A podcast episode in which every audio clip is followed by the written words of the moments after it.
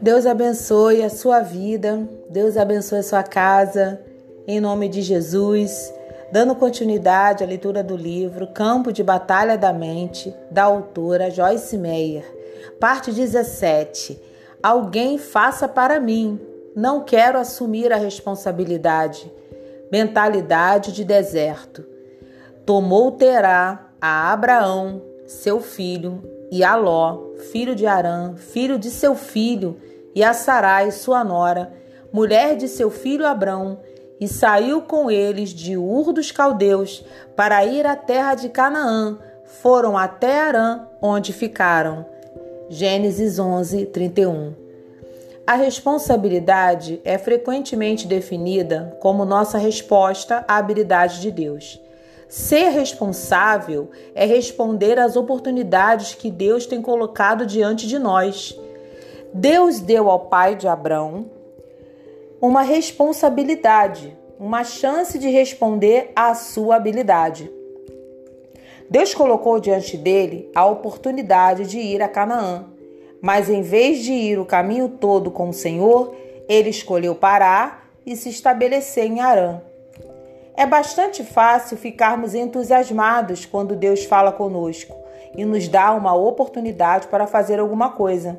Mas, como Tera, muitas vezes jamais terminamos o que começamos, porque entramos e percebemos que há mais que arrepios e entusiasmo. A maioria dos novos empreendimentos é, são estimulantes, porque são novos.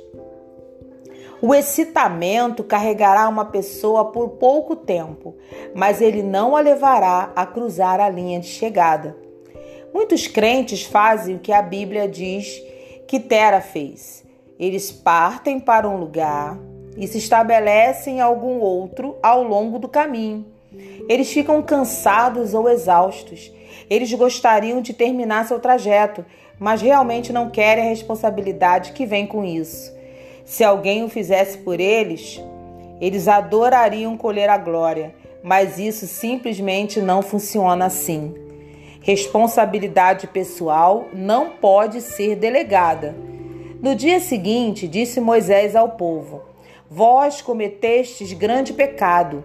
Agora, porém, subirei ao Senhor e porventura farei propiciação pelo vosso pecado.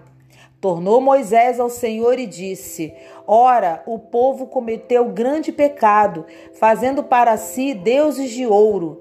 Agora, pois, perdoa-lhe o pecado, ou se não, risca-me, peço-te, do livro que escreveste. Êxodo 32, 30 a 32. Em minha leitura e estudo, notei que os israelitas não queriam assumir responsabilidade por nada. Moisés fazia as orações deles, ele buscava a Deus por eles, ele até mesmo se arrependeu por eles quando se envolveram em problemas. Êxodo 32, de 1 a 14.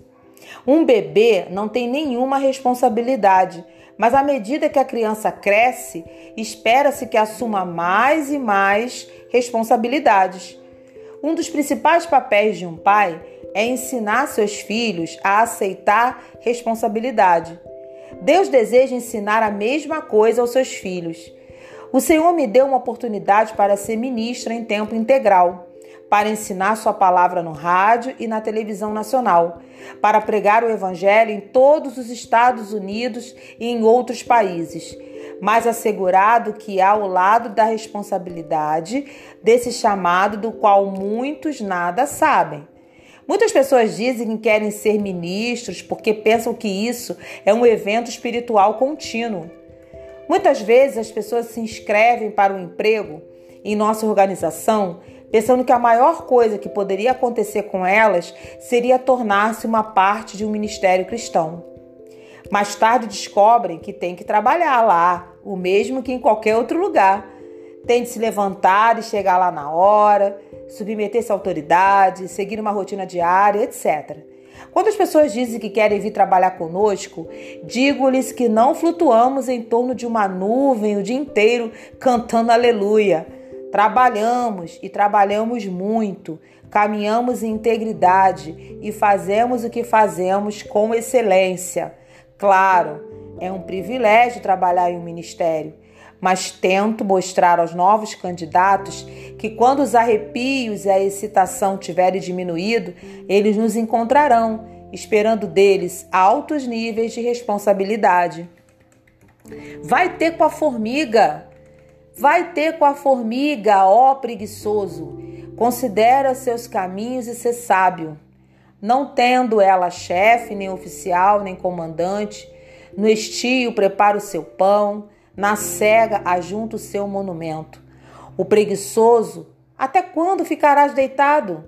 Quando te levantarás do teu sono? Um pouco para dormir, um pouco para tosquenejar, um pouco para encruzar os braços em repouso. Assim sobrevirá a tua pobreza como um ladrão, ou um que, vi que viaja com passos vagarosos, mas com certeza que se aproximam. E a tua necessidade, como um homem armado, tornando-o desamparado. Provérbios 6, de 6 a 11. Essa mentalidade preguiçosa que os israelitas tinham era uma das coisas que o mantiveram por 40 anos no deserto, fazendo uma viagem de 11 dias. Gosto de ler essa passagem de Provérbios, na qual nossa atenção é chamada para a formiga, que sem ter qualquer supervisor ou capataz, supre a própria e a sua família. Pessoas que sempre têm de ter alguém empurrando-as, realmente jamais farão qualquer coisa grande. Aquelas que apenas fazem o que é certo, quando alguém está olhando, também não irão longe. Devemos ser motivados de dentro para fora, não de fora para dentro. Devemos viver nossa vida diante de Deus, sabendo que Ele vê tudo e que nossa recompensa virá dele, se persistirmos em fazer o que ele nos pediu.